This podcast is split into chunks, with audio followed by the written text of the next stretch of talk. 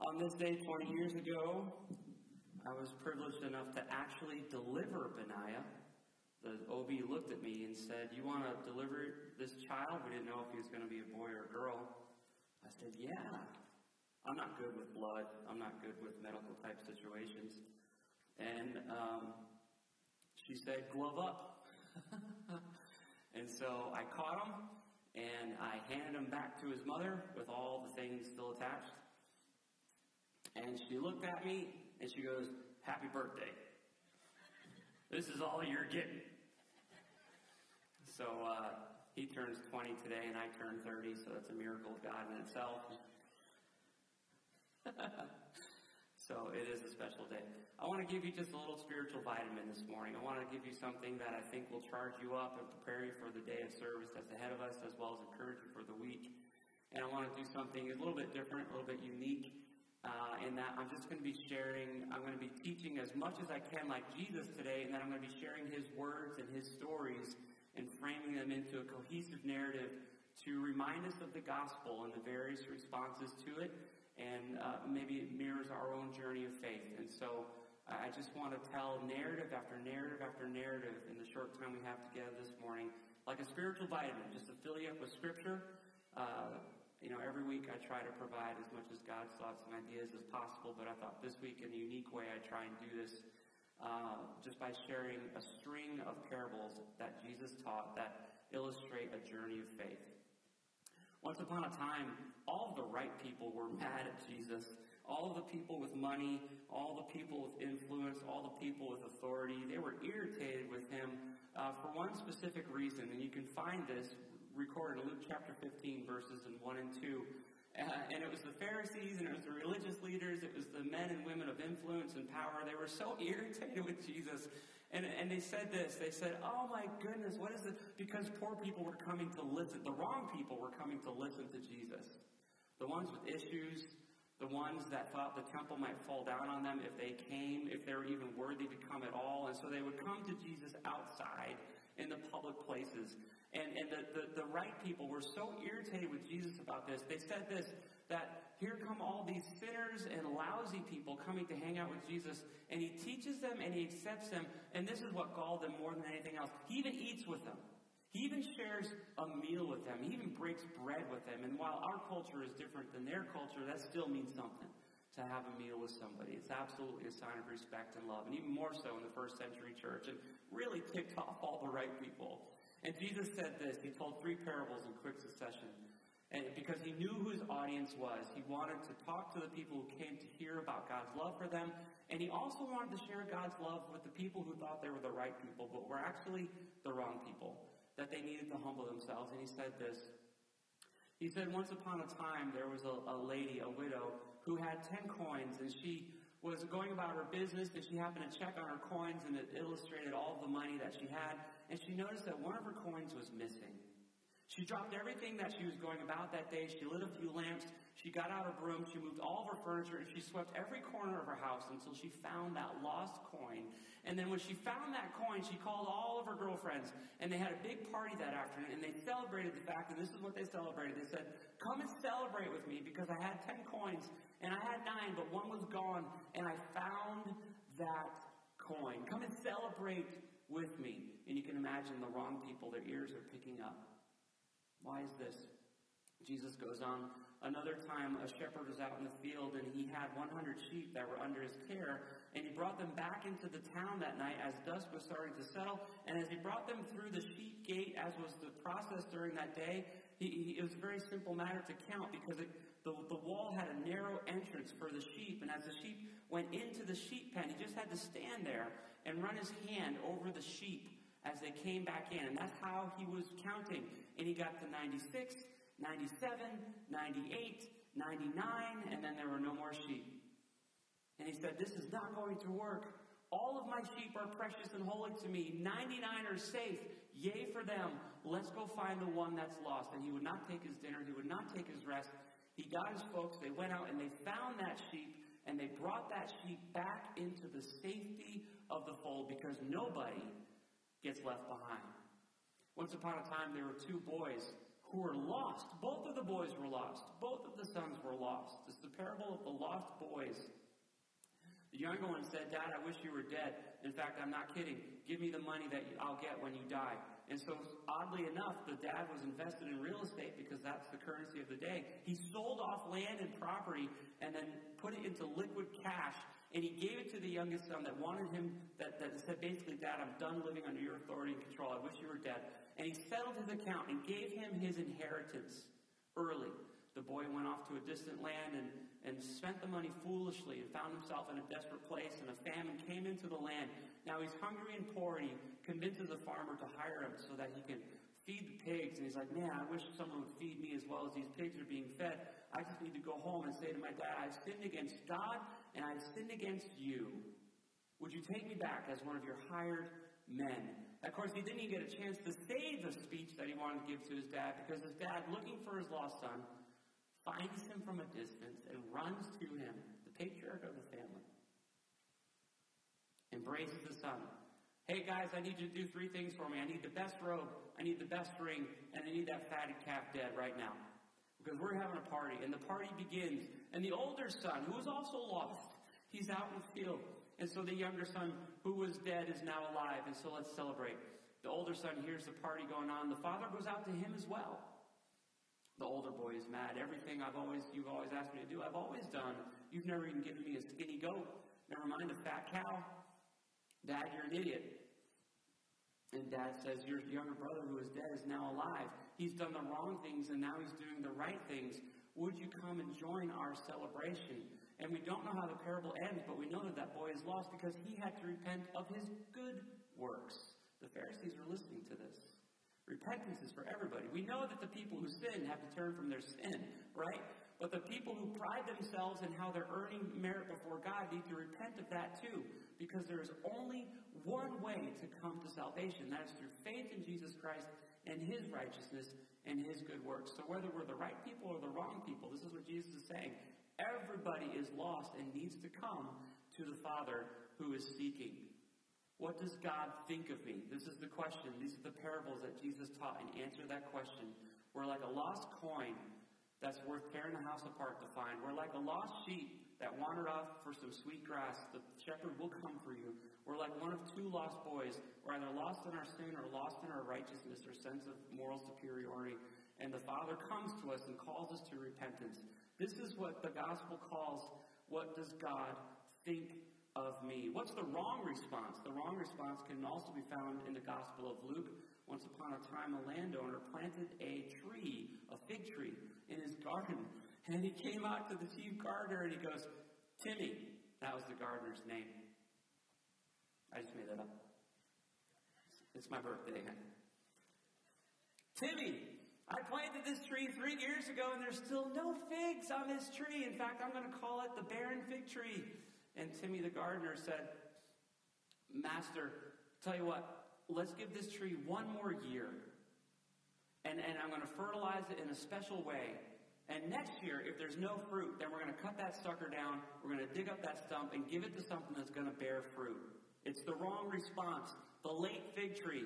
The fig tree that has all of the resources poured into it and does nothing and it produces no fruit. That's the wrong response to the lost coin, the lost sheep, and the lost boys. Another wrong response. Once upon a time, a man whom the Bible describes as covered in sores and illness was begging at the door of a very rich man. And interestingly enough, we don't know the name of the rich man, but we know the name of the beggar. Listen through first century ears. You're poor. You're the wrong person. We know the name of the beggar, but we don't know the name of the rich man. The poor man's name was Lazarus. And, and he was begging all the time, and the rich man really didn't do much for him. One day, uh, they both died, and Lazarus goes to what is called the bosom of Abraham. It's the Jewish concept of heaven. You're drawn into Father Abraham's bosom, his embrace at the dinner table. And the, and the rich man goes to Gehenna, the place of weeping and gnashing of teeth where there's fire, distant from God. You don't want to be near God, you don't have to. That's where you go. It's not a nice place. The rich man in his torment looks up to Abraham and Lazarus hanging out together, sharing a meal. And Father Abraham, send Lazarus just to dip his finger in some cool water and rest my tongue because everything is in flames and I'm in torment. And Abraham says, My son, my child, and during your life you had all the comfort that you wanted and you didn't do a good job sharing it, and Lazarus had nothing, and now he's into his peace and you are getting what you deserve. Well, in that case, send somebody from the dead. Send Lazarus back to tell my family to not be the idiot that I was. And this is what Abraham says even if someone were to come back from the dead, they have Moses and the law and the prophets, and they can't be bothered to read God's word. They won't listen to someone even if they come back from the dead. The wrong response. The lost coin, the lost sheep, and the lost boys the wrong response is to not bear fruit for our Savior. The wrong response is to enjoy everything now, not setting anything aside for the kingdom. To close our hearts and our minds to God's Word, because even then, the power of the resurrection of Jesus is meaningless to us. And finally, once upon a time, the wrong response.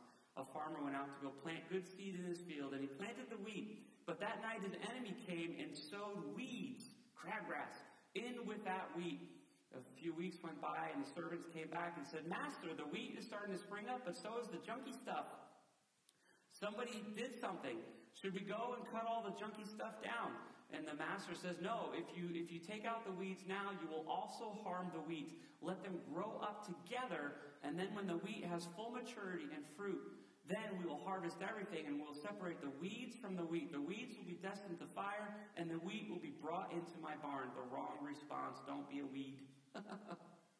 Don't allow the devil to sow his seeds in our lives, but allow the Heavenly Father to sow a good seed. And understand that while we are growing in the wisdom and the knowledge of the Lord, that weeds will grow up with us.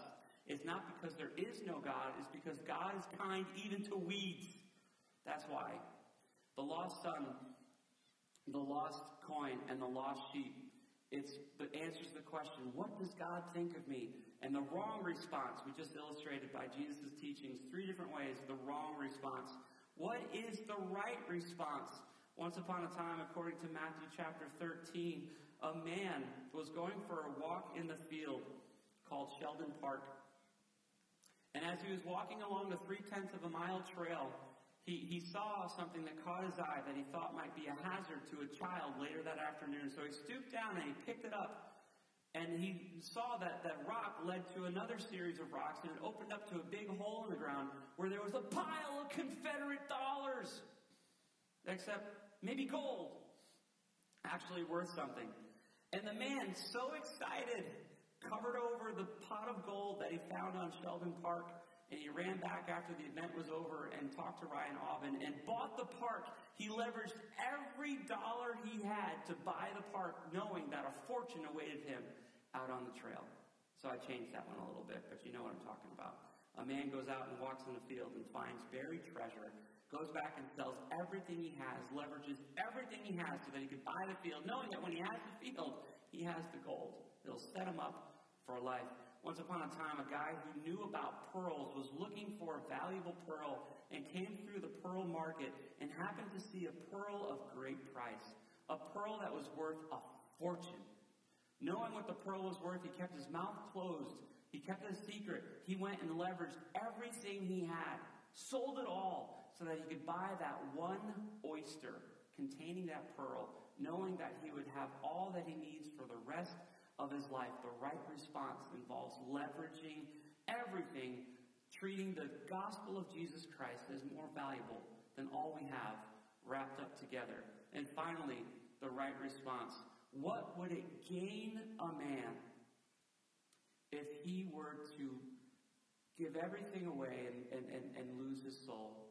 What would it gain? What would a man give in exchange for eternity? He would give everything, is the teaching of Jesus. We're taught that the right response is to treat the gospel of Jesus as the most valuable thing we could ever obtain and to leverage everything continually so that we might become more and more familiar with the promise of salvation and forgiveness of sins found in the gospel of Jesus Christ. And finally, what is our responsibility? a rich guy went on a journey for a long time and he talked to the master slave, the chief slave of the house, and said, Manage my house while I am gone. And when I come back, I hope to find everything the way it's supposed to be. Well, the master was gone a lot longer than he was supposed to be. And so the slave started leveraging the master's resources to party. And he started abusing his fellow servants and fellow slaves. And when the master came back, he beat that slave and cast him out of the house. Because as slaves of Jesus Christ, we have a responsibility to be found trustworthy even though the Lord tarry, and to not be living lives of wild, raucous debauchery, and to love each other well. There was a wedding that ten bridesmaids were getting prepared for, and five of them were wise bridesmaids, and five of them were foolish. The five wise ones brought extra oil for the lamps as they give the appropriate welcome to the bridegroom when he came. The five foolish ones were not prepared for any kind of a delay at all. And sure enough, the bridegroom tarried in his celebration, and five were prepared to greet him, and five were not allowed to come into the party at all. Because the ones who actually loved the bridegroom and his new wife, who wanted to celebrate with him, were prepared to wait, knowing that it was going to be worth the wait. And then finally, by way of conclusion, Vince, you can come on back up with your team, please, as we wrap up our time together this morning. A rich man went on a long journey, and he, he, he found three of his, his servants. And to one servant he gave $100,000, to another servant he gave $50,000, and to the final servant he gave $25,000. And said, Put this money to good work while I'm gone. The master was gone for an extended period of time, and he came back and Jesus says this is the right response for those of us who have accepted his gospel. The servant who had $100,000 put that money to work, started numerous businesses, and doubled his money. He now had $200,000, which he offered back to his master. The second servant who had 50 did the same, doubled his money. He now had $100,000, offered it back to his master. And the master said, Well done, good and faithful servant. Come and enter into my joy. The last servant said, Man, you are a hard dude. you scrabble where you, you try to harvest where you didn't plant. You try to reap where you didn't sow. I took your $25,000 and I buried it under my mattress. He was a swamp yank. And he gave it back. Here's your $25,000. I did nothing for you while you were gone except not spend your money, but I didn't leverage anything for you. He said, You lazy bum. And he beat him. New Testament, there's a lot of beating going on. He beat him cast him out give that $25,000 to the guy that has $200,000, give him $225,000 because I know he will invest it wisely for my purposes. This is what Jesus says is the right response. And this morning, this is my final gospel challenge as we move to just a, another opportunity to worship the Lord. And then uh, we'll have lunch here in a little bit and finish our preparations for the day. The gospel calls us leverage everything. It's like a hidden treasure, it's like a hidden pearl. It's like the sheep that we leave the 99 for. We tear the house apart for the one coin. We go and run to those who've wandered off, right? We're considered faithless if this is not our approach to the gospel. And so today is an opportunity for us as individuals to recommit ourselves in faith to Jesus. Maybe there's an area of our lives that we have not been leveraging for the Lord. We've been for ourselves out of fear or uh, insecurity. For some of us today, maybe we've never given anything to Jesus and we've never made a decision of faith. And after hearing the words of Jesus in this summary fashion, we realize God's kindness to us and we decide that we want to begin leveraging our lives for Him. It sounds like this Heavenly Father, I'm the lost coin, I'm the lost sheep. I'm the son that thought I did everything right, and now I'm realizing that I'm not as great as I thought I was. Or I'm the son that's been running from you for far too long. Too many houses have been torn apart looking for me. Too many shepherds have spent nights looking for me, and I've kept, got even more lost. And now I understand your kindness to me, and it's time for me to repent of that foolishness and come home to you so that I may have the privilege of leveraging everything for you because you leveraged everything for me. I accept Jesus Christ by faith I repent of the sins that I know of. I'll continue to repent of the sins as you reveal them to me. Would you bring me home? And as a church, we're leveraging everything today. Taking a big risk. Nobody does this, folks. And I mean nobody. Nobody's this crazy. Nobody's this bold. Nobody opens up a church service by saying, let your kids run amok, literally with three piles of mud standing in front of them. Nobody does that. We're leveraging everything. Everything we have is out here today. Just what little stuff remains in the trailer. We're running great risk. We do have an insurance policy covering today, but don't make me spend it. We're leveraging everything. And we do every Sunday too, but today's kind of special. So it's an opportunity to serve. It's an opportunity to get tired. It's an opportunity to get worn out. It's an opportunity to share the love of God that we know with some who don't. 256 kids and counting, over 140 families are going to be here at 2 o'clock this afternoon. Maybe they're men and women of faith, raising their families according to the law and wisdom of the Lord. Many of them are not. Today might be the closest they've come to the gospel in a really long time. And we're here.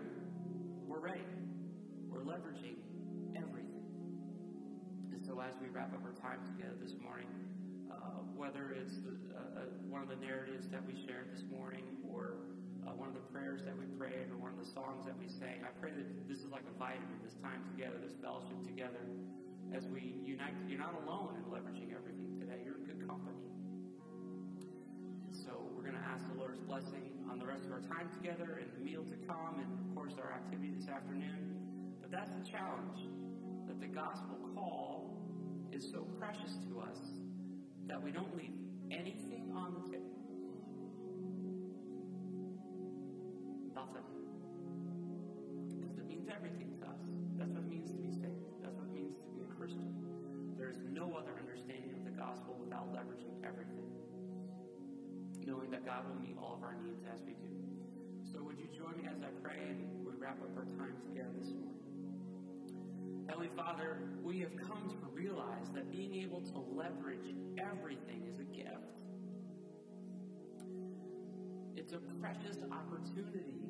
For too long, we spent living for ourselves. For too long, we tried to provide everything for ourselves and tried to be the best this and the best that and the most capable of every other thing. For too long, some of us have run from your kindness. But now we know now we know that it is a privilege to have days like today, where whether in word or deed, there is one purpose that your gospel will be proclaimed in a way that is attractive. Heavenly Father, we pray for those who are coming this afternoon. We pray for those of us who will be here to serve.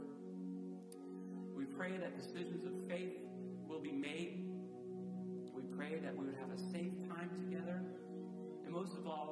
pray that when we look back on this day from eternity, we see that some people's eternity is changed because of our desire and the privilege that we have today to leverage everything for you. It's like a pearl, Father. We can't help but sell everything. It's like gold beyond our richest dreams. It's like the relationship we always wanted. It's how we feel.